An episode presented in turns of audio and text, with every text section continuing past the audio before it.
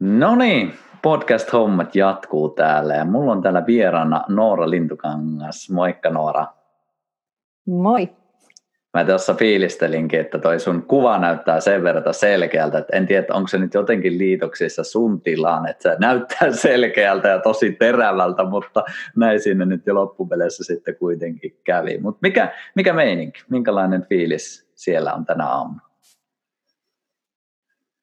Kiitos Teemu, musta on kiva olla täällä terävänä ja selkeänä sun kanssa keskustelemassa.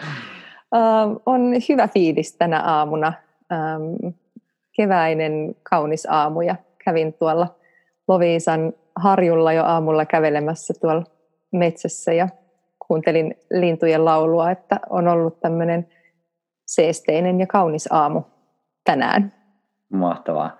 Miten tämä, äh, nyt kun me tehdään tätä haastattelua, niin nyt eletään vielä, jos voisi sanoa, poikkeuksellista aikaa täällä Suomessa, niin miten sä oot itse kokenut tämän? Ja ehkä vielä jatkan kysymystä siinä, siinä mittasuhteessa, että, että mitä hyvää tämä on sun mielestä tuon esimerkiksi näin niin yksilötasolla sun elämään? No henkilökohtaisesti tämä on tuonut siis paljonkin hyvää. Mä ymmärrän toki, että tämä on kollektiivisesti tosi vaikea aika ja monelle ihmiselle niin kuin hyvin monella tasolla kivuliasta, ei pelkästään sairastumisen kautta, vaan niin kuin monenlaisten tunteiden kautta, mitä tämä tuo. Ja, ähm, täällä Lovisassa siis on ollut tosi rauhallista. Ähm, mulla on kolme lasta ja ähm, me ollaan lasten kanssa tietysti paljon vietetty aikaa yhdessä ja musta tuntuu siltä, että olen siis käyttänyt ihan sanaa, että tämä on siunaus jollain tavalla ollut tämä elämän rauhoittuminen. Multa tuli kirja ulos ihan tuossa helmi, helmimaaliskuun taitteessa ja siihen liittyy aina monella tasolla paljon kaikenlaista, että sen saa puristettua kasaan ja maailmalle. Ja alkuvuodesta oli aika paljon töitä, niin jotenkin tämä tämmöinen rauhoittuminen ja perusasioiden äärelle palaaminen, niin – on sopinut mulle just tässä vaiheessa ja kun kevät on ollut tulossa ja täällä niin kuin luonnon keskellä eläessä sitä on saanut myös havainnoida päivittäin, niin, niin tämä on tehnyt myös hyvää. Eli on jotenkin ihan, ihan tyytyväinen. Ei tunnu siltä, että seinät kaatuisi päälle tällä hetkellä. Hmm. Joo, tämä on tosi kiehtovaa kyllä. Aika moni puhuu siitä, että, että nyt on pakotettu kääntymään sisäänpäin, että joillekin se on toki mieluisaa ja ehkä jopa tuttuakin, mutta sitten ymmärtää myös sen, että monille se ei ole tuttua ja just kun siihen tulee tietyllä tavalla se ulkoinen pakote, pakote että mm. sitten ei välttämättä pääse niihin normi-arkirutiineihin, niin väkisinkinhän siitä tulee ehkä silleen, että katsoo myös sinne sisälle päin, niin se on kyllä kiehtovaa, että miten, miten kollektiivista retriittiä me elämme juuri tällä hetkellä myös. No, kyllä, ja jotenkin rutiinit tässä ajassa niin kuin korostuu, ja mulla on elämässä ollutkin aika paljon rutiineja, tai kerran tosiaan kolmen lapsen kanssa ja yrittäjänä ja aika tämmöistä liikkuvaa joogaopetustyötä tekevänä, niin mä jotenkin on pyrkinyt pitää ne asiat, mitä elämässä voi olla niin kuin jotenkin samanlaisia ja jatkuvia, niin samanlaisina ja jatkuvina. Ja nyt niin kuin tänä aikana niin kuin jotenkin vuorokausirytmi ja ruoka-ajat ja se, että kun ei ole lasten harrastuksiin kuskaamista, että ei ole oikein niitä muuttuvia juttuja, ei ole hirveästi tapaamisia tai palavereja tai ne on sitten kaikki etäyhteyden päästä ja ei tarvitse lähteä mihinkään, niin se on mun elämää kyllä niin kuin rauhoittanut merkittävästi. Mm. Hyvä kuulla kyllä. Mä, musta tuntuu, että mulla oli itsellä niin loi, älyttömän hyvät yöunet ja tein tuossa vielä aamujum, tai no ei nyt jumpaa, mutta aamuuinnit ja hengittelyt sun muuta, niin mulla oli erittäin energinen olo tähän tullessa, mutta musta tuntuu, että mä rauhoitun tässä sun kanssa niin että, kiitos siitä. Mutta tuota, sä mainitsit tuossa aiemmin jo vähän sun kirjasta, niin kerro vähän siitä enemmän, mikä on, mikä on kirjan teema ja miksi halusit sen kirjoittaa? No mulla nyt sattumoisin on tämä kirja tässä, vilautanpa kantta. Selviytymisopas elämän kriiseihin.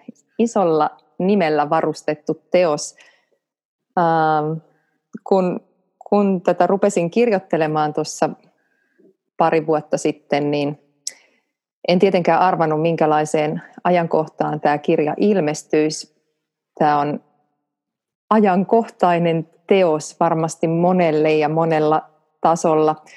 Tässä kirjassa ei ole niin kuin kriisejä määritelty mitenkään hirveän tiukasti. Kriisihän on hirveän henkilökohtainen juttu jollekin joku asia, mikä on toiselle tosi pieni, niin voi olla iso kriisi. Jollekin elämässä on tapahtunut hurja määrä ihan tosi isoja juttuja, on joutunut kohtaamaan kuolemaa tai avioeroja tai sairastumisia tai, tai monenlaisia ulkoisia tosi stressaavia kriisitilanteita ja sitten taas toiset on eläneet aika lailla herran kukkarossa, että kamalin asia, mitä on tapahtunut, niin voi olla joku lemmikin kuolema tai muuta. Ja nämä on sellaisia asioita, että niitä ei voi mitenkään verrata tai ei voi sanoa, että mikä on kriisi, se on henkilökohtainen kokemus.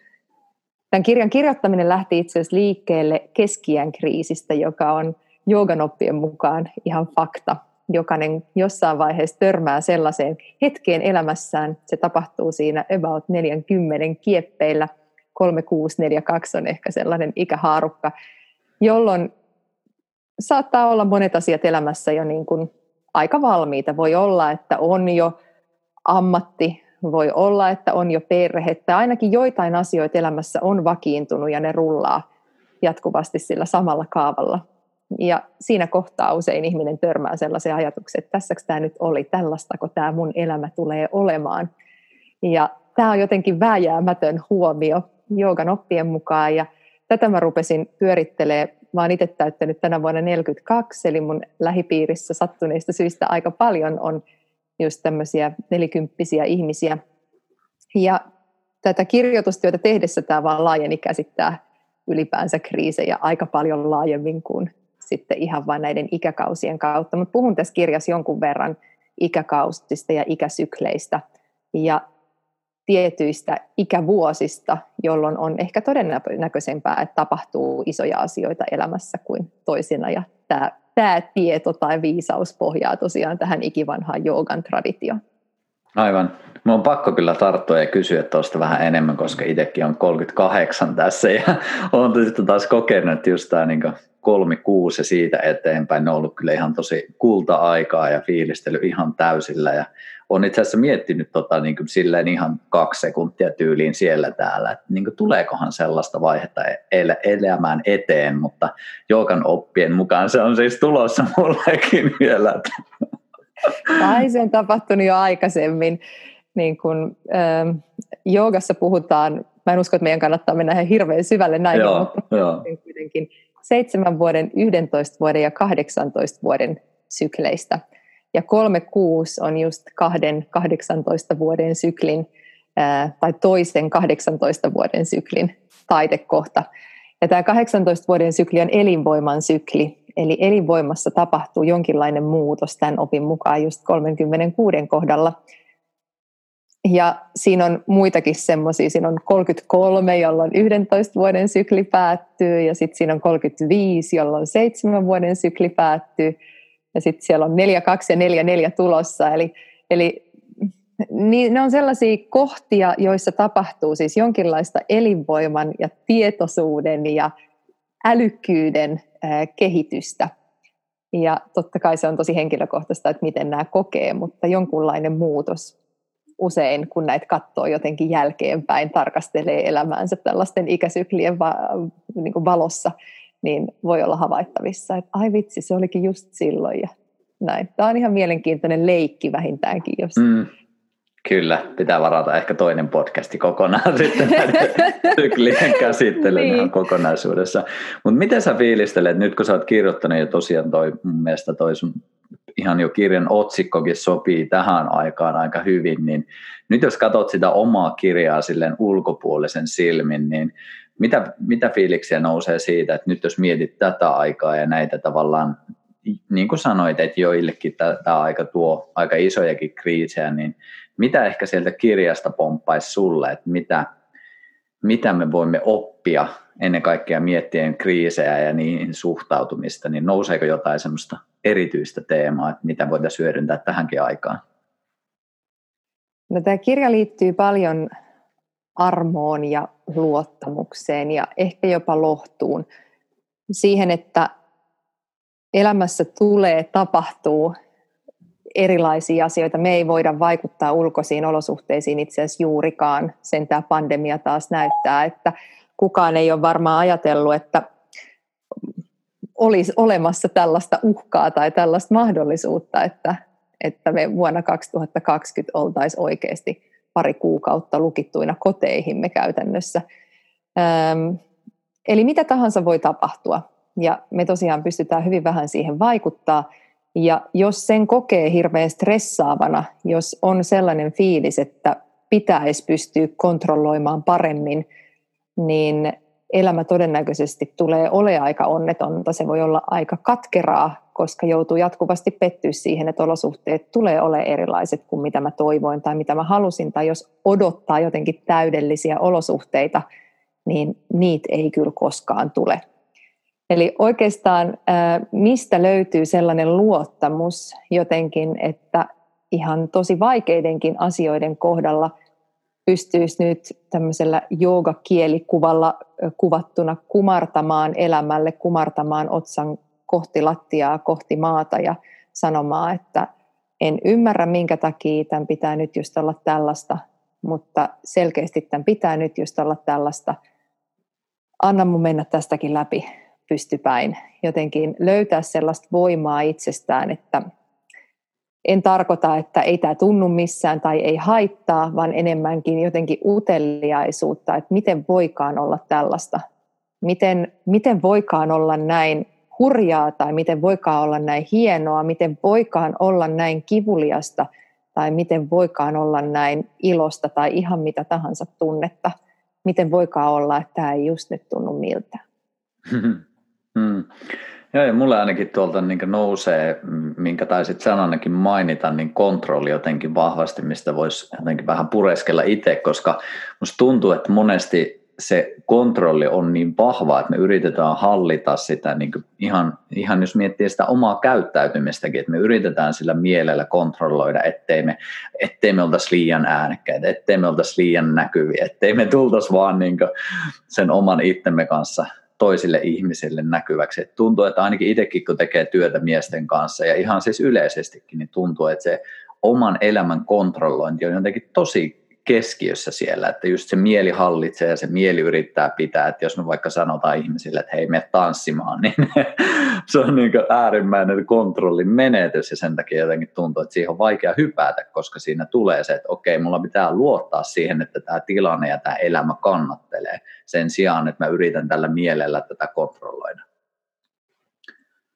Joo, ähm, oma henkinen opettajani sanoi, että you can only control your illusions and your illusions control you. Et sä voit ainoastaan kontrolloida sun illuusioita, kuvitelmia ja sun kuvitelmat kontrolloi sinua. Ja näin mä uskon, että se on. Ähm, me jotenkin haluttaisiin antaa muille ihmisille ehkä sellainen kuva, että mä oon näin hyvä ja hieno ja mua ei hävetä tai, tai mua ei ota päähän tai jotenkin oikeuttaa itsellemme sellaisia asioita, mitkä mielen kautta tuntuu siltä, että ton mä haluun, ton mä tahdon tai multa puuttuu jotain. Ähm, sen sijaan, että kovinkaan moni meistä uskaltaisi jotenkin laskeutua sinne omaan sydämeen. Mä puhun usein sydämestä, se voi olla joku muukin käsite, mutta mua se puhuttelee. Meidän jokaisen sydän on sellainen niin kuin verinen lihas muhkura, joka ei välttämättä ole esteettisesti hirveän kaunis katsoa, mutta me halutaan antaa sellainen kuva, että se on jotenkin tosi sileä ja, ja täydellinen ja halutaan kontrolloida sitä vaikutelmaa, minkä muut ihmiset saa meistä. Ja silloin siinä samalla ei ikään kuin anna mitään, koska meidän, meidän ikään kuin yhteys, samankaltaisuus tulee paradoksaalista kyllä siitä, että jokainen tavallaan näyttäisi sen oman sydämensä jotenkin epätäydellisyyden, myös sen jotenkin arpisen ja, ja haavoittuneen kääntöpuolen. Se, että jos mä oikeasti uskallan antaa itsestäni, jos mä uskallan näyttää miltä tuntuu, tai jos mä uskallan kertoa, että mä oon epävarma, tai mua pelottaa, tai mua sattuu, tai mä en ole sinut tämän asian kanssa, niin ne onkin niitä kohtia, minkä kautta myös muut ihmiset voi löytää sen yhteisen inhimillisyyden, sen yhteyden. Mä oon sitä mieltä, että ihminen on kaikkein kauneimmillaan silloin, kun hän ei ole kontrollissa. Se on hurjaa, se voi olla tosi kivuliasta olla niin, että tämä ei ole yhtään mun hallinnassa, mä en tiedä mitä tapahtuu, mutta silloin jotenkin ihminen on aidoimmillaan. Aivan. Mitä se voisi tarkoittaa tässä ajassa? Nyt jos miettii, niin varmasti, varmasti niitä tuntemuksia on vaikka ja minkälaisia, ja monet varmasti kokee, että on haavoittuneita tai haavoittuu.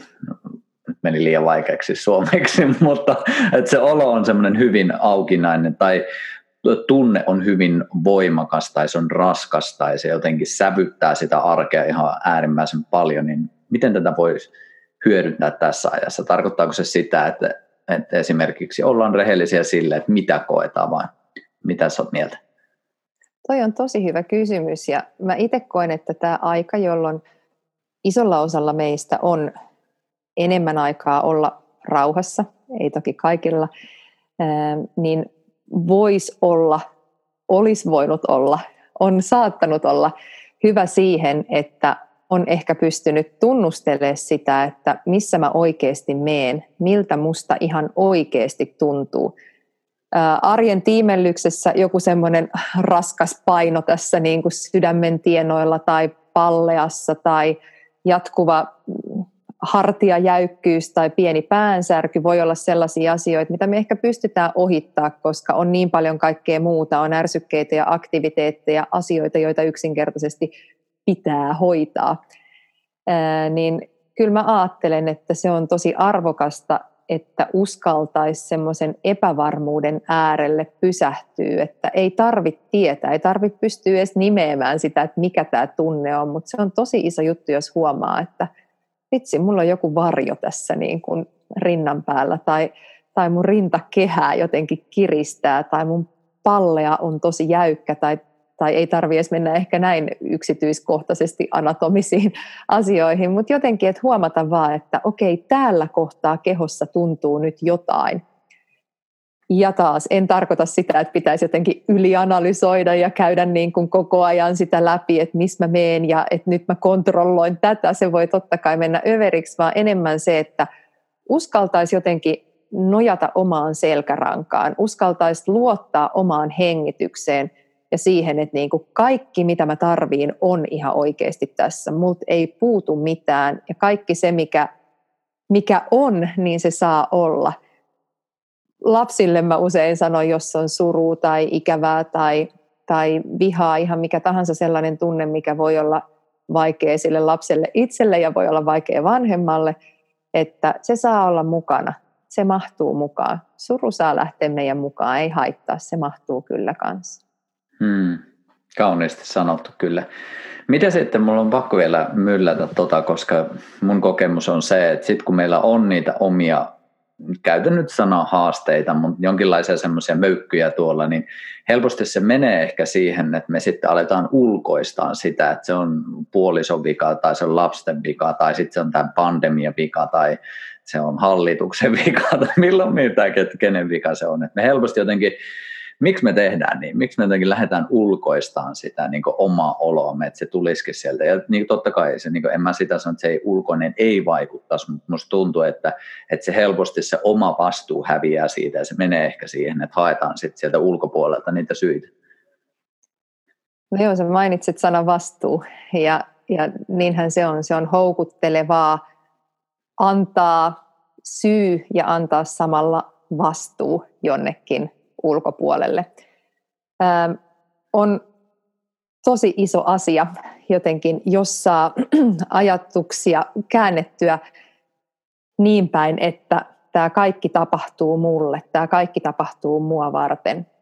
Äh, sillä, että miten joku muu ihminen mua kohtelee tai, tai miten joku muu käyttäytyy tai jäänkö mä paitsi jostain tai mitä mä nyt menetän esimerkiksi tämän, tämän pandemian takia tai, tai muuten elämässä sellaisissa kohdissa, missä mä en pysty kontrolloimaan ulkoisia olosuhteita, niin sen ajatuksen kääntäminen siihen, että vitsi kun multa vaan viedään versus siihen, että mitä mä voin tästä oppia. Mä tiedän, että tämä on ihan tällainen niin kuin klisee, että joo, joogaopettaja siellä nyt sanoo, että joo, kiitollisena vaan ja opitaan elämästä, mutta tämä on kivuliasta, niin se vaan on. Mun elämän kokemukset, mun elämä tapahtuu mua varten. Ja joka ikinen kohta, kun mä potkasen varpaani kynnykseen tai, tai kun mä kaadun pyörällä tai, tai kun joku sanoo mulle pahasti tai mä en saa mitä mä haluan, niin on oikeasti mahdollisuus siihen, että okei, okay, mä en taaskaan ymmärrä, minkä hemmetin takia mulle pitää aina käydä näin, mutta jostain syystä se on tarpeellista. Ja voiko mä, niin kun, voiko mä jotenkin hyväksyä sen, että elämä antaa mulle monenlaisia lahjoja. Jotkut on tosi kauniita ja ihania paketteja, ne on kiva avata ja sieltä tulee sateenkaaria ja ilotulituksia ja kaikkea sellaista, oo, mitä voi vaan ihastella. Ja sitten joskus ne on sellaisia paketteja, että tämmöinen älyttömän painava kivenmurikka, mitä mä tällä nyt muka teen. Tai, tai jotain sellaista, mikä satuttaa mua tai, tai mikä loukkaa mua tai mikä vaan tuntuu ihan kohtuuttomalta. Se on kaikki kokonainen elämä. Jos valitsee vaan ne kauniit ja kivat paketit ja jättää ne ikävämmät avaamatta, niin silloin ei vaan elä kokonaista elämää. Kipu kuuluu elämään. Elämän kuuluu tuntua. Ja en tarkoita, että se olisi jotenkin itseisarvo, että pitää hakeutua jotenkin mahdollisimman hankaliin paikkoihin ja vaan harrastaa jotain ekstremelajeja, että niin kuin tosiaan pääsee niille äärirajoille, vaan mun mielestä kaikkein kovimmat tyypit jotenkin pystyy ottaa vastaan ihan tavallista arkea, sitä tylsyyttä ja koko sitä valtavaa tunneskaalaa, mitä tosi hienovaraisestikin ihminen kokee ja käy läpi ihan päivästä toiseen. Et jos niin kun ymmärtäisi sen, että mä elän aivan valtavan yltäkylläisyyden keskellä, olipa ne ulkoiset olosuhteet mitä tahansa. Ja nyt taas se ei tarkoita tämmöistä niin kuin spiritual bypassing, niin kuin ohittamista, että nämä ikävät asiat ei koske mua, vaan että nämä ikävät asiat myös kuuluu mulle. Nämä ikävät asiat tekee mun elämästä täydellistä. Ne, ne on osa tätä yltäkylläisyyttä. Ähm, ikään kuin jos kokee elämässä olevansa ottajan sijaan antaja, mulla on niin valtavasti, että mä pystyn antaa. Mä en jatkuvasti tarvii lisää. Multa ei puutu oikeastaan mitään, vaan mähän voin antaa. Sellaista ihmistä ei voi mikään tai kukaan estää olemasta tyytyväinen ja tietyllä tapaa jopa onnellinen. Mm. Joo, ja ainakin itsellä nousee sellainen fiilis, että, että sen, että tekee sitä shiftiä tuolla omassa itsessään, että se ei tosiaan poista sitä, etteikö niitä tunnetta olisi erilaisissa asioissa ja just tietynlaisten jopa haastavien tunteiden kokemista siellä, että, että enemmänkin sitten, että sillekin voi olla enemmän auki, että sitä ei koko ajan yrit, pyri välttelemään ja työtämään sitä pois. Ja mä käytän hyvin usein itse avantoesimerkkiä, että se on niin jotenkin konkreettinen mahtava, kun sä meet kylmään avantoon, niin se tuntuu, se tuntuu niin pistelevältä, mutta sitten se vaikuttaa ihan valtavan paljon siihen, että pyrkiikö sitä niin kieltämään itseltään sitä tuntemista vai sitten rentoutuuko siihen tosi nopeasti. Milloin se edelleen tuntuu, mutta se tunne on hyvin erilainen jo pelkästään sillä, että miten sä suhtaudut siihen yllä tai käsillä olevan tilanteeseen. No, tämä on just näin, että jos sille ikään kuin antautuu ja hengityksen kautta. Esimerkiksi jokaiseen tunteeseen liittyy jonkinlainen hengityksen muutos. Ja sitten mä vaan antaudun tälle hetkelle, antaudun mun hengitykselle, niin yksittäiset tunteet ei edes itse asiassa kestä ihan hirveän kauan. Mä jostain luin, että se on semmoinen 15-20 minuuttia, että mitä joku se kaikkein syvin suru tai ihan valtava raivo voi kestää, jos, jos niin kuin on antaa sen olla ja jos vaan niin kuin hengittää sitä. Mutta jos sitä yrittää pidätellä ja jotenkin sanoa, että, että ei, tämä ei niin kuin ole mahdollista, mä en halua ja, ja nyt mä en vaan suostu olemaan surullinen, niin sehän voi jatkua niin kuin paljon pidempään ennen kuin se purkautuu jollain tavalla. Mutta tota, mä itse kanssa käyn, mä käyn kylmässä suihkussa aamuisin vuoden ympäri. Mulla on sellainen ihan jotenkin rituaali tai rutiini, miten mä teen sen. Ja äh, mulla on myös sellainen, sellainen olo, että kanset ottaa sen askeleen, että tekee jotain pikkusen kivuliasta ensimmäisenä aamulla. Harvoin on sellainen olo viideltä aamulla herätessä, että jes, nyt mä pääsen sinne kylmään suihkuun. No välillä kyllä siis on itse asiassa, koska siitä tulee niin sellainen jotenkin elinehto, mutta siellä lämpimissä lakanoissa maatessa, niin niin monesti on sellaisia ajatuksia, että ehkä mä voin vähän tätä pitkittää vielä. Mutta sitten kun sen askeleen ottaa ja sen tekee, se on todella palkitsevaa jälkeenpäin. Ja mä käyn kylmässä suihkussa ja istun sen jälkeen mun meditaatiopaikalle. Se on mua itseäni kohtaan tekemäni sitoumus. Mä aloitan joka ikisen aamun näin, jos mä oon jossain kylässä tai jos on, no en näinä aikoina tietysti, mutta niin kun reissussa tai jos ei ole tällaista mahdollisuutta, niin maailma ei kaadu siihen, mutta jos mä saan itse päättää, niin näin mä teen. Ja mä tiedän, että tämmöinen rutiini, se on, on niin kuin vahva jotenkin itseeni sitoutuminen. Palataan ehkä tähän vastuuseen, vastuusanaan, minkä mainitsit aikaisemmin.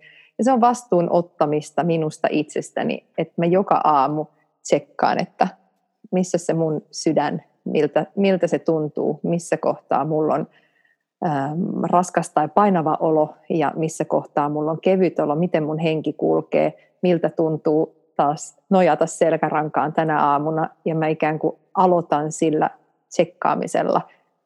Ja mä tiedän, että kun mulla on se perusta ja pohja kasassa, kun mä teen sen joka ikinen aamu, niin sitten kun tulee sellaisia kohtia, että missä mua tökitään tai, tai työnnetään tai vähän ravistellaan, ulkoiset olosuhteet on jotain muuta kuin mitä mä haluaisin, niin mä oon vaan joka aamu harjoitellut sitä omaan hengitykseen palaamista ja mä tiedän, että ei mulla ole mitään hätää. Niin kun, mua revitään nyt kappaleiksi, mutta mulla ei ole mitään hätää ihan mahtavaa, joku miljoona ajatusta ehti nousta tuosta, katsotaan mitä lähden seuraamaan, mutta toi resonoi itselle tosi vahvasti ja mä itse on, mä vähän yritän vielä pehmitellä tätä kulmaa, mutta tuota, mä niin on koko ajan enemmän ja enemmän tuomasta sellaista ajatusta, ainakin omille asiakkaille, että niin tehdään elämästä vaikeampaa. Ehkä se vaatii vähän aukaisemista, mutta just se, että kun me eletään kuitenkin siinä yltäkylläisyydessä, mutta jos me ollaan koko ajan siellä lämpimissä vällyissä ja ollaan koko ajan, että syödään ihan mitä vaan ja on pelkkää herkkoja ja katsotaan Netflixiä ja tavallaan upottaudutaan siihen kaikkeen yltäkylläisyyteen, niin kaikki tietää, että se ei jossain vaiheessa enää tunnu miltään. Ja sen takia itse olen ainakin kokenut ihan suunnattoman tärkeäksi tehdä oikeasti niin tietoisesti elämästä vaikeampaa, mikä ei oikeasti tarkoita sitä, että mitä nyt joka päivä sinne Mount Everestille kiivetään, mutta just yksinkertaisilla rutiineilla, joiden tarkoitus kuitenkin on sitten tuottaa hyvää oloa sinne keholle. Ja sen takia itsekin on esimerkiksi nyt tätä aikaa fiilistellyt, että nyt jos koskaan rutiinit on ihan suunnattoman tärkeitä, koska just ne ulkoiset rutiinit ei ole siinä, niin just se, että nyt jos ei ole mitään harjoituksia tai rutiineita itsellään, niin helposti se, että se menee, että se on vähän semmoista, niin kuin, että siinä ei ole mitään rakennetta, ja ainakin itse niin kuin, on tosi fiiliksissään rakenteesta, koska se rakenne itsessään mahdollistaa sitten sitä vapautta ja luovuutta, kun on se olo itsellä, että okei, tässä on nämä perusasiat, kohtuullisen hyvin hanskassa, niin mua ainakin kiehtoo tosi paljon se, että, että miten haastaa itseään sopivasti silleen, että siitä pääsee palautuun, mutta kuitenkin, että se ruokkii sitä mieltä, että okei, mä pystyin tämän. Niin koska mulla on ainakin se kokemus, että se vahvistaa myös sitä uskoa elämään, että okei, mä pystyin tonkin, mä pystyin tonkin, että okei, mitäs muuta siellä on, että se vähän laajentaa sitä, että minkä näkee mahdollisena. No mä ajattelen ihan samalla tavalla. Mulla tulee myös monta asiaa tästä mieleen ja ehkä ensimmäisenä se, että, että meillähän on tendenssi pysyä mukavuusalueella, tai mukavuusalueella on mukavaa. Ja se mukavuusalue vaan supistuu ja supistuu koko ajan. Se pienenee, jos me ei aktiivisesti työnnetä sen seiniä välillä vähän kauemmas. Ja äh, jos se mukavuusalueen antaa vaan supistua, niin pikkuhiljaa se elämän piirikin vaan pienenee. Sitten sitä voi eläkkeellä istua sohvalla ja tuijottaa kauniita ja rohkeita, tai en mä tiedä mitä teokkarista tulee. niin, ja, ja olla katkera elämälle, että tällaista tämä nyt oli. Kaikki oppiminen tapahtuu epämukavuusalueella. Ja niin kuin, että jos ei me olla halukkaita astua sen comfort zonein ulkopuolelle, niin – sitten jää myös iso osa elämän mahdollisuuksista käyttämättä. Ja tämä on taas se vastuuhomma. Se on ihan ok, on ihan ok olla sohvalla ja katsoa kauniita rohkeita. Mä en tarkoita sitä, mutta mun mielestä olisi hienoa, jos se olisi tietoinen valinta. Mä en halua rasittaa itseäni tai että mä haluan käyttää tämän hetken lepäämiseen. Mä en nyt kaipaa elämästäni yhtään vaikeampaa. Mun sisällä on sellainen myllerrys käynnissä – mutta että jos se koko elämä kuluu vaan siinä, että se vaan pienenee ja pienenee, niin musta tuntuu myös siltä, että silloin on vain jäänyt iso osa niistä mielettömistä mahdollisuuksista käyttämättä, mitä meillä jokaisella on, kun olemme sattuneet ihmisiksi syntymään. Ja tätä jollain tavalla harjoitellaan myös joogatunnilla. Mä opetan kundaliini-joogaa ja siellä tehdään paljon harjoituksia kellon kanssa saatetaan kolme minuuttia tehdä vaikka jotain juttua tai viisi minuuttia tai seitsemän tai yksitoista minuuttia. Joku sellainen harjoitus, missä vaikka pidetään käsiä 11 minuuttia suorina sivuilla tai, tai nostetaan jalkoja kolme minuuttia selinmakuulta ylös alas hengityksen tahdissa tai muuta, niin ne on kaikille aika raskaita. Ja se on aina jonkinlainen kohta siinä liikesarjassa, siellä on joku osa, joka oikeasti kasvattaa sitä sietokykyä ja kasvattaa sitoutumista. Nyt mä vaan teen tämän. Mä tiedän, että tämä ei tule jatkuu pitkään, tämä ei voi olla kuin muutama minuutti ja mä vaan teen, mä vaan tottelen ja mä vaan toistan tätä ja sitten sen jälkeen, vaikka mä oon stressannut mun kehoa mahdollisesti ihan äärimmilleen, puh, tulee rentous. Mä tiedän, että sen jälkeen mä pystyn päästään irti. Ja tämä on ihan niin kuin, sama asia, mikä tapahtuu arjessa stressin ja rentouden optimaalinen yhdistelmä on tutum elinvoimaa. Niitä tarvitaan kumpaakin. Joskus on tosi hyödyllistä laittaa itsensä sellaisiin tilanteisiin, missä ei ole varma selviämisestään. Mun mielestä pitää paikkansa, että kun joutuu veteen, niin oppii uimaan. Eli siinä on taas tämä kontrollikysymys. Ei tarvi olla niin kontrollissa, vaan mitä jos mä oikeasti uskalla, mitä jos mä otan riskin – mitä jos mä epäonnistun, mikä on pahinta, mitä voi tapahtua. Mä oon ainakin käynyt kokeilemassa, mä oon käyttänyt näitä ihmiselämän mahdollisuuksia hyväkseni. Ja vielä tähän liittyen se sitoutuminen. sä puhuit siitä, että kun on rutiineja, kun on jotkut raamit, niin siellä voi olla myös vapaus. Ajattelen tismalleen samalla tavalla. Jos ihminen ei ole sitoutunut mihinkään, niin vapaus on ihan illuusio. Silloin vapaus on vaan ajelehtimistä, silloin ei oikeasti, ei ole minkäännäköistä suuntaa. Voi olla joku kiva juttu tuolla ja sitten toinen kiva juttu täällä. Ja oikeastaan mikään asia ei mene pidemmälle, mikään ei oikeastaan vie eteenpäin mihinkään lopputulokseen. Jälleen se on ihan ok, ajelehtiminen on ihan ok, harvalla se on vain tietoinen valinta jos ihminen on sitoutunut, käytän taas sanaa sydän, omaan sydämeensä, jos oikeasti on sitoutunut tutkia sitä, että mikä mulle on totta, ja jos on sitoutunut ottaa niitä askeleita, jotka ei välttämättä ole niitä juttuja, jotka on lähiympäristölle, lähipiirille, muille ihmisille totta, mutta jos on sitoutunut siihen, että mä tiedän, että mulle tämä on totta, niin se on niin ikään näiden kundalini-jogan oppien mukaan ensimmäinen askel onneen. Ja se on itse asiassa ainut askel, mitä ihmisen tarvii ottaa. Jos mulla on sisäinen sitoutuminen olemassa, jos mä oon kiinnostunut siitä, mikä oikeasti on nyt tälleen isossa mittakaavassa ilmaistuna mun tehtävä tässä elämässä, se saattaa muuttua elämän aikana, se saattaa muuttua päivittäin, mutta miten mä toteutan sitä, mikä on mun jollain tavalla elämän tarkoitus, eikä se tarvitse olla siis mitenkään mahtipontista, se voi olla sitä, että mä laitan aamulla lapsille puuroa, se on iso osa mun elämän tarkoitusta tällä hetkellä, mutta jotenkin, että mä tiedän, että vitsi, tämä on totta, tämä on sellaista elämää, mitä mä haluun, nämä on sellaisia asioita, mitä mä haluun luoda, mitä mä haluan tuoda, mitä mä haluan antaa tälle elämälle. Huh, nyt mä hengitän. Ihan mahtavaa. Jotenkin itse fiilistelen tosi paljon, mitä just tuossa vähän aiemmin sanoit, ja kuvasit tosi hyvin mun mielestä miesten viikonloppien ydinteemoja, että siellä, en tiedä, oletko törmännyt koskaan kuviin, mutta miesten viikonlopuista, jos on kuvia, niin monesti siellä huudetaan, ja semmoinen tosi vahva tavallaan puristus käynnissä, mutta sitten mitä monesti ihmiset ei näe, että sen jälkeen tulee just se vapautus, se rentoutus, että sitten me ollaankin silmät kiinni ja niin koko keho on tosi rentoutunut. Et me just pyritään tuohon, mitä säkin kuvasit, että siinä tulee se tavallaan puristus, mutta sitten tulee myös se irtipäästö. Eli sillä tietyllä mielen sitoutumisella, että mä teen nyt tämän ja katsotaan mitä tulee, niin se mahdollistuu, että se, myös se koko keho voi päästä irti. Että toi oli mun mielestä ihan äärimmäisen, äärimmäisen hyvä kuvaus. Ja sitten toinen asia, mitä jotenkin haluan vielä pureskella, vaikka tämä kuulostaa tosi kliseiseltä just, ja kaikki on varmasti, jotka tätäkin kuuntelee, on kuullut sen, että, että epämukavuusalueella, että siellä se kasvu tapahtuu, tai jonkinlaisen version tästä.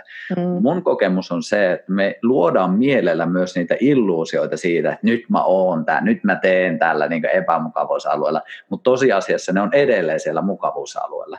Että me pystytään itseä huijaamaan huomaamaan siinä, että me tehdään niitä samoja asioita, mitkä ehkä joskus oli siellä epämukavuusalueella, mutta kun me ollaan sisäistetty, me ollaan opittu ne asiat, niin niistä on tullut enemmän automaatio. Ja itsellä se esimerkiksi tarkoittaa, että ei mulle ole epämukavuusalue mennä joka aamu uimaan tuonne kylmään veteen. Se on, mä oon tehnyt sitä kymmenen vuotta, se on, se on osa rutiinia, se on mukavaa. Se on itse asiassa semmoista, mistä mä saan tosi hyvän ja mukavan olla. Ja mulla se esimerkiksi epämukavuusalue on sitten parisuhteessa olevia ehkä keskusteluja tai ehkä omia tunnereaktioita ja niiden hyväksymistä, että se on epämukava, koska mä tunnistan se, että mä haluan pois. En mä halua sinne, niin kuin vesi on semmoinen, että milloin mä pääsen, mä odotan sitä innolla, koska mä tiedän, että se antaa mulle tietynlaisen reaktion. Et miksi tuon tämän esiin niin enemmänkin sen, että mun mielestä on hyvä myös kyseenalaistaa sitä omaa epämukavuusaluetta, että onko se todellisuudessa sitä vai onko se enemmän se mielenluoma illuusia tutusta ja turvallisesta asiasta. Ja vielä yksi asia, että tämä ei menisi liian siihen, että nyt vaan kaikki sinne niin kuin erämaahan neljäksi viikoksi ilman ruokaa, että et niinku tunnistaa se, että kumpaa just tarvii, että tarviiko just sitä, mitä alussa puhuin, että puristetaan enemmän, vaan kaipaako sitä, että tulee sitä rentoutta. Mutta mun kokemus on se, että et joka tapauksessa pitää niinku tunnistaa itsessään se, että mikä on se epämukava ja mikä on se mukavuusalue. Ja molempia tarvitaan, että myös se mukavuusalue on äärimmäisen tärkeää, mutta siitä pystyy nauttimaan huomattavasti enemmän silloin, kun on käynyt siellä epämukavuusalueella. No jälleen sanon, että just näin. Tämä on tosi totta. Ja tässä on myös paljon kysymys siitä, että ei voi benchmarkata kenenkään muun mukavuusalueen tai epämukavuusalueen mukaan. Ja tämä on, niin kuin, tämä on se vapaus ja tämä on myös se vaikeus. Ei ole ketään, ei ole ketään, joka voisi ulkopuolelta tulla kertoa, miten mun kuuluu elämääni elää, mikä on hyvää ja mikä on huonoa ja mitä kannattaa syödä ja miten kannattaa liikkua. On totta kai olemassa sellaisia esimerkkejä, sellaisia ihmisiä, jotka on omassa elämässään löytänyt jonkinlaisia ratkaisuja, on olemassa paljon ikivanhoja tekniikoita, mutta mikä tahansa tämmöinen tekniikka tai ohjeisto tai uskonto tai mikä tahansa tämmöinen ulkoinen, voi ehkä jopa sanoa dogma, niin on täysin arvoton siis itsessään. Sillä ei ole itseisarvoa, vaan sen ainoa arvo on se, miten hyvin se pystyy kääntämään ihmisen kohti omaa sydäntään, kohti sitä omaa totuutta. Ja tätähän me kaikki harjoitellaan. tunnistan myös, että monet sellaiset asiat, jotka on ollut ihan vaikka sanotaan joogan opettamisessa tai jossain julkisessa puhumisessa tai itseni ilmaisussa esillä olemisessa, jotka on ollut mun tosi epämukavuusalueella jossain vaiheessa, niin en mä ajattele niitä ehkä edes kahta kertaa nykyään, että jaha, tämä on mun työ ja tämä on se, mitä mä teen ja, ja, ja mua saa katsoa. Mutta sitten taas ihan samalla tavalla kuin itse sanot, niin läheisissä ihmissuhteissa esimerkiksi omien lasten tai, tai muiden läheisten ihmisten kanssa kans niin kuin tieto lisää tuskaa, punnitaan myös se, että no näinhän sä kirjoitat, näinhän sä sanot, näinhän sä opetat, ja sitten pystynkö toteuttamaan sitä itse. Se on tosi kivuliasta. Epämukavuusalueen oikeastaan tunnistaa siitä, että siihen liittyy kipua. Juuri näin. Toi on tosi hyvä jotenkin itse fiilistelen tota, että siinä on selvä tunnusmerkki, että, että varmasti jokainen tunnistaa, jos antaa sen vitsi kaksi sekuntia edes sille aikaa, niin sen huomaa kyllä, että mikä, mikä, mikä on nihkeetä. Joo, ja että se, se tunnusmerkki on se, että mä haluan pois täältä. Mä en viihdy tässä, mä en halua olla tässä. Mä en halua olla vastatusten sellaisen ihmisen kanssa, joka jotenkin laittaa mut koville tai mä en halua olla tässä tilanteessa, että kun lapset on tyytymättömiä ja ruoka ei ole vieläkään laitettu ja niin kuin kaikki kaatuu päälle. Tai mä en halua olla tässä hetkessä, jolloin mä oon juossut niin pitkään, että mä en jaksa enää tai, tai mä en jaksa olla tässä tilanteessa, missä mun pitäisi vielä jotenkin omalla lihasvoimallani tai ilmaisulla tai kannattelulla tai jollain tuoda tähän vielä. Mutta mitä jos mä vaan oon? Mitä jos mä otan senkin lahjan vastaan, koska nimenomaan nämä tällaiset kivuliaat ja hankalammin vastaanotettavat lahjat on ehkä niitä suurimpia palveluksia elämältä. Ihan oikeasti. Tämä on, tämä on niin kuin, mieli ei halua käsittää tätä. Tämä on, tämä on ihan klisee. Kaikki suurimmat totuudet on kliseitä. Mutta sen takia meidän kaikkien on niitä toisteltava ennen kaikkea tietysti itsellemme, mutta myös niin kuin muiden kuultavaksi, että me muistettaisiin tässä on kysymys vain ja ainoastaan siitä, että minä itse otan vastuun omasta elämästäni ja mun jotenkin näkemyksen mukaan siitä, että miten minä tätä omaa vastuuta kantamalla palvelen elämää, palvelen jotenkin sitä koko isoa kuvaa, sitä ihan valtavan laajaa perspektiiviä, mikä on mun osa tässä tosi isossa mosaiikissa. Ja se osa itse asiassa löytyy sitä kautta, että miten mä palvelen elämää. Ihan mahtavaa kyllä. Ja yksi semmoinen, mitä itse on tosi paljon fiilistellyt, että, että jos ei tee etukäteisvalmistelua, niin siinä hetkessä voi olla tosi vaikea tehdä valintoja. Eli toisin sanoen, että kun meillä tulee joku epämukavuusalueen tilanne, niin sehän on, tuo vahvat myös tunnereaktiot. Ja silloin kun on tunnereaktioissa, niin on tosi vaikea enää tehdä semmoisia selkeitä tietoisia valintoja, että se automaatio helposti ottaa ohjat. Ja sen takia ainakin itse kokenut suunnattoman tärkeäksi, että etukäteen valmistaa sitä omaa systeemiä siihen, että okei, mulla on jotain toimintamalleja, kun mulla tulee. Eli käydä sitä, niin kuin, mulla on itsellä on aika paljon liikkumistausta, on kaikenlaisia erilaisia lajeja harjo, harjoittanut, niin niissä kaikissa on aika oleellista se, että sä käyt ensin visuaalisesti päässä läpi sitä suoritusta tai hyppyä tai mikä tahansa se onkaan se tekeminen siinä. Ja mitä selkeämpi se on sulla päässä ennen kuin sä oot edes tehnyt, niin sitä helpompi se on sitten toteuttaa ihan konkreettisesti fyysisellä keholla. Ja mä oon kokenut tämän opin tosi tärkeäksi niin ihan vaikka omiin toimintamalleihin liittyen, että jos mulla ei ole selkeää visiota näkymää, niin sitten mä todennäköisesti niissä haastavissa tilanteissa toimin aina samalla tavalla. Ja siinä, sen takia just se, että etukäteen valmistaa siihen, että okei, kun mulla tossa, niin mulla tulee se tietty reaktio, sitten mä sulkeudun, sitten mä lähden mielessäni jonnekin muualle. Eli mikä on se kohta siinä, että missä mä pysäytän se. Eli käydä sitä niin tarkkaan läpi, kun ikinä pystyy pystyy ja valmistautua etukäteen, koska sitten kun se tulee, niin voi alkaakin huomaa, että tämä on se kohta, missä mä yleensä toimin niin, koska sitä on harjoitellut. Mä en tiedä itse käytäkö tämmöisen menetelmän, mutta itse on kokenut tämän ihan suunnattoman tärkeäksi. Eli etukäteisvalmistautuminen niihin haastaviin hetkiin. Joo, tämä on ihanaa, että sä otat tämän esiin. Mä ajattelen, että ähm, joogaharjoittelun fyysisyydessä tämä on just se yksi, yksi iso juttu, se, että että niin kuin tämmöisistä toimintamalleista tehdään tietyllä tavalla kehollisia. Se, että jos on joku rankka kohta, rankka hetki, niin miten mä koulutan mun mieltä nimenomaan menemään sen fyysisesti rankan kohdan läpi, joka todennäköisesti on myös mentaalisesti ja emotionaalisesti rankka. Tulee semmoinen olo, että miksi helvetissä toi opettaja laittaa mut tekee tällaista ja niin kuin monta, monta muutakin kirosanaa, että niin kuin miksi mä edes tulin tänne. Ja semmoisia hetkiä arkielämässä tulee paljon, miksi mä edes tulin tänne tai, tai miksi mut laitetaan tällaiseen tilanteeseen. Mä oon harjoitellut tätä satoja kertoja. Mä oon satoja kertoja harjoitellut sitä, että kun mä oon tosi ahtaas kohdassa, missä mun tekisi mieli juosta pois, niin mä pysähdyn ja mä muistan, että miten mä saan yhteyden jotenkin siihen, mitä minä olen hengityksen kautta. Hengityksen kautta se tapahtuu helpoiten siihen, että nyt mä oon tässä. Tilanne on nyt tämä, on mun mielestä tosi hyödyllinen lause. Ja, ja niin kuin, se ei tarkoita sitä, että pitäisi olla jotenkin sen tilanteen yläpuolella tai pitäisi aina toimia jotenkin täydellisesti tai oikein. Monien tunnereaktioiden kanssa se totuttu tapa tehdä toimia, se vaan on se on niin jotenkin semmoinen leveä kuuskaistainen motari, johon on niin kuin helppo suhahtaa, kun sitten taas se, että tekisi tämän asian jollain toisella tavalla, on ihan semmoinen läpitunkematon viidakkopolku, missä pitää niin kuin viidakkoveitsellä luomaan sitä, niin se ei ole helppoa, mutta erityisen vaikeaa se on, jos se ei ole etukäteen valmistautunut lainkaan.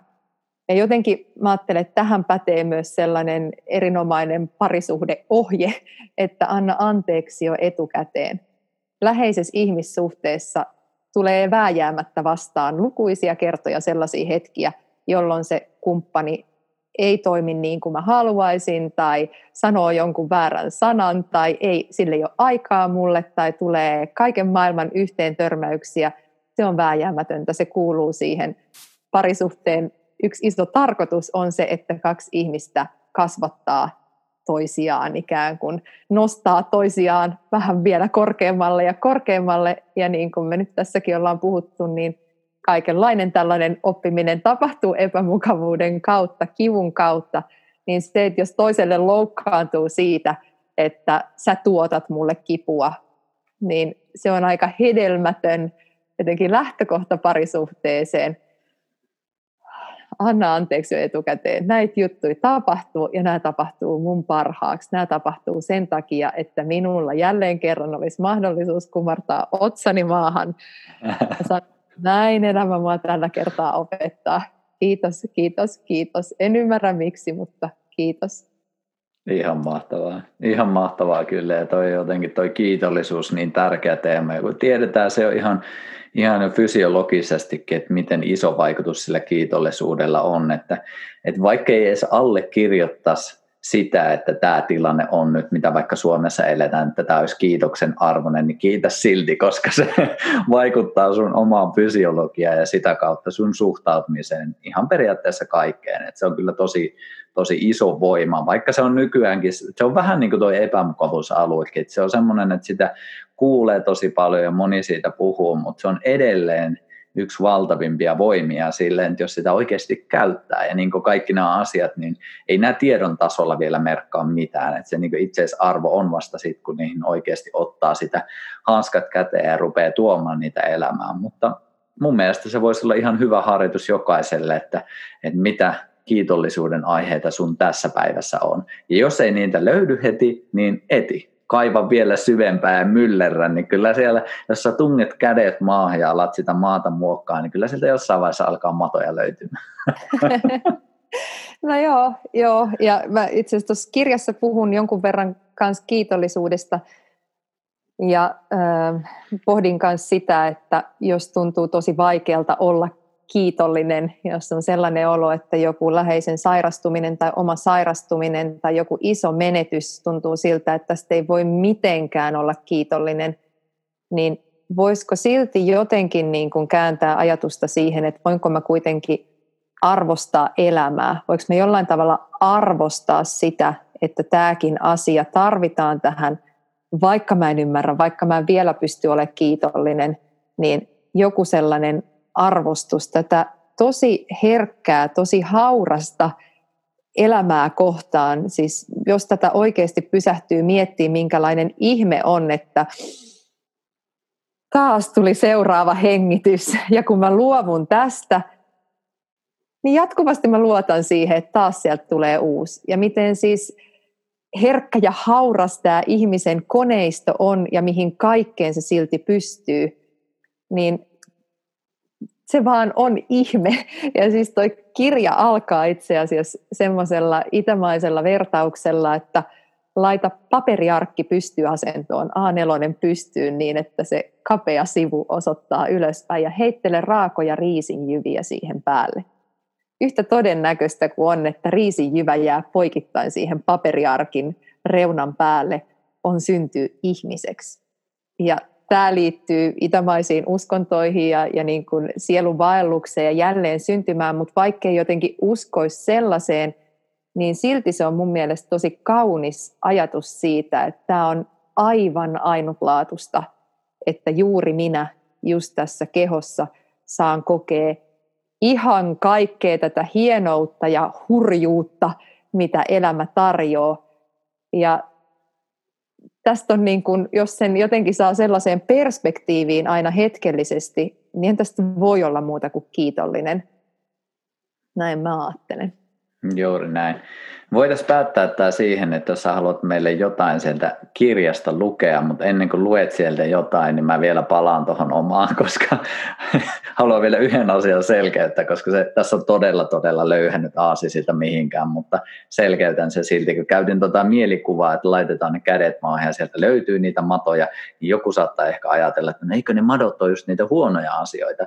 Kuuntele mun edellinen podcastin, sä ymmärrät, että se on äärimmäisen hyvä asia, että siellä maaperässä on niitä matoja.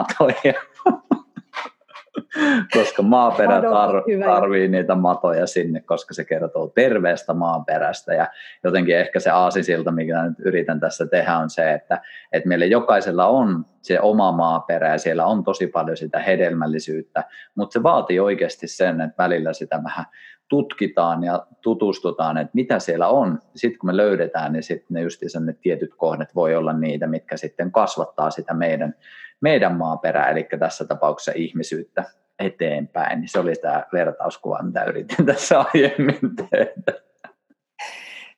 Se oli hyvin verrattu. Mahtavaa. Mutta olisiko sulla joku, joku pätkä sieltä kirjasta vielä tähän loppuun?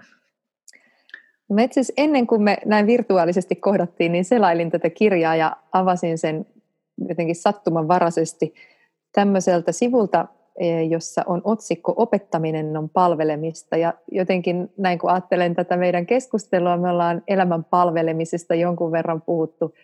Ja siitä kanssa, miten kukin on oman itsensä suurin oppilas ja miten me kaikki ollaan oppilaita. Niin mä voisin tästä lukea pienen pätkän. Opettaminen on paras tapa minkä tahansa asian mestarilliseen oppimiseen. Kun opettaa, oppii siis aina myös tai ennen kaikkea itse. Opetan työkseni joogaa ja joskus kesken tunnin minun iskee epävarmuus, etten osaa tätä työtä lainkaan. Häpeän sitä, että vien osallistujien aikaa, mutta toisaalta en voi jättää tunnin pitämistä keskenkään, olenhan sen aika konkreettisesti asiakkaille velkaa. Olen opettanut kymmenisen vuotta ja kokenut sinä aikana paljon opettajan paikalla. Tuo paikka on ihmeellinen. Siellä harvoin tulee nälkä, jano tai vessahätä, enkä yleensä muista maallisia huoliani. Se on paras mahdollinen paikka toipumiseen, itsestäni oppimiseen ja sieluni kutsun kuulemiseen. Joskus sieluni muistuttaa minua siis epävarmuudestani ja häpeästäni. Ai miten arvokkaita tunteita nekin ovat. Vaikka haluaisin juosta pois, Istun paikallani ja jatkan tunnin ohjaamista suunnitelman mukaan. Annan epävarmuuden olla mukana ja ihmettelen itsekin, kuinka voin istua tässä pystypäin. Nöyryn opettajani Shivcharan Singin esittämän ajatukseen, ettei minulla ole mitään opetettavaa, mutta tunnilla olevilla ihmisillä on paljon opittavaa. Minä en ole kovin erityislaatuinen, mutta opetettava asia on. Näillä valtavilla opetuksilla on oikeus tulla jaetuiksi, enkä minä halua asettua niiden tielle. Kumarran sisäisesti ikuisuudella ja muistan olevani elämän palvelija. Se herkistää minut kyyneliin. Tällaisen kokemuksen jälkeen saan yleensä kiitoksia erityisen hyvästä tunnista. En ole itse ollut opetuksen tiellä, vaan se on virrannut vapaammin. Otan kiitokset vastaan ja lähetän ne eteenpäin universumille, joka on antanut minun jälleen oppia paljon. Nämä kokemukset ja tämä ajattelu leviävät välillä myös arkeeni. Kun minua vaikka jännittää jokin arkinen asia, luotan siihen, että kaiken ihmisyyden keskellä juuri nyt minun tehtäväni on ilmentää tätä jännitystä, epävarmuutta tai pelkoa. Oikeastaan yksittäiset tunteet ovat kuin aaltoja elämän valtameressä, syvässä valtameressä, joka on puhdasta rakkautta. Enkä minä ole vain osa tuota merta, vaan minä olen se. Tunne saa olla mukana sen aikaa, kun sen tarvitsee. Mitään ei tapahdu sattumalta. On valtavaa, jos uskaltaa katsoa itseään ja näyttäytyä myös erilaisten puoliensa kanssa ja elää siinä samalla arvokkaasti pystypäin. Ihan mahtavaa. Kuulosti äärimmäisen hyvältä kyllä. Tämä on ollut kyllä hedelmällinen keskustelu. Iso kiitos. Oli mukava päästä myllertään tätä maaperää ja jotenkin mukava, mukava pallotella näitä teemoja varsinkin tässä ajassa. Niin iso kiitos Noora sulle. Kiitos kun kutsuit Teemu. On ollut tosi, tosi mukava viettää tämä aamupäivä näistä maailman tärkeimmistä asioista jutellen. Kyllä. Mistä me voidaan seurailla sun maailman tutkimista lisää? Mulla on sellainen nettiosoite kuin www.kundaliini.fi, johon, johon laitan tietoa varsinkin näistä kursseista ja muista sellaisesta. Tämä kirja Selviytymisopas elämän kriiseihin löytyy ihan ähm, tietysti fyysisenä kappaleena, mutta myös e-kirjana ja äänikirjana, jonka sain itse lukea mm. äänikirjapalveluista ja, ja Instagramissa ja Facebookissa kyllä kanssa jakelen hidasta elämää sivustolla, pidän blogia, eli sieltäkin näitä juttuja, juttuja saa lukea, niitä on vuosien varrella kertynyt sinne aika liuta. Minä uskon sen. Iso kiitos näistä ja toivottavasti päästään pian näkemään kasvatustenkin ja jatkamaan tätä elämän pohtimista. Juuri näin. Kiitos paljon Teemu. Iso kiitos. Toivottavasti tykkäsit tästä jaksosta ja jos ajatukset resonoivat, niin pistä ihmeessä kommenttia ja pistä vaikka kaverille jakoon. Ei muuta kuin seuraavaan kertaan. Moi.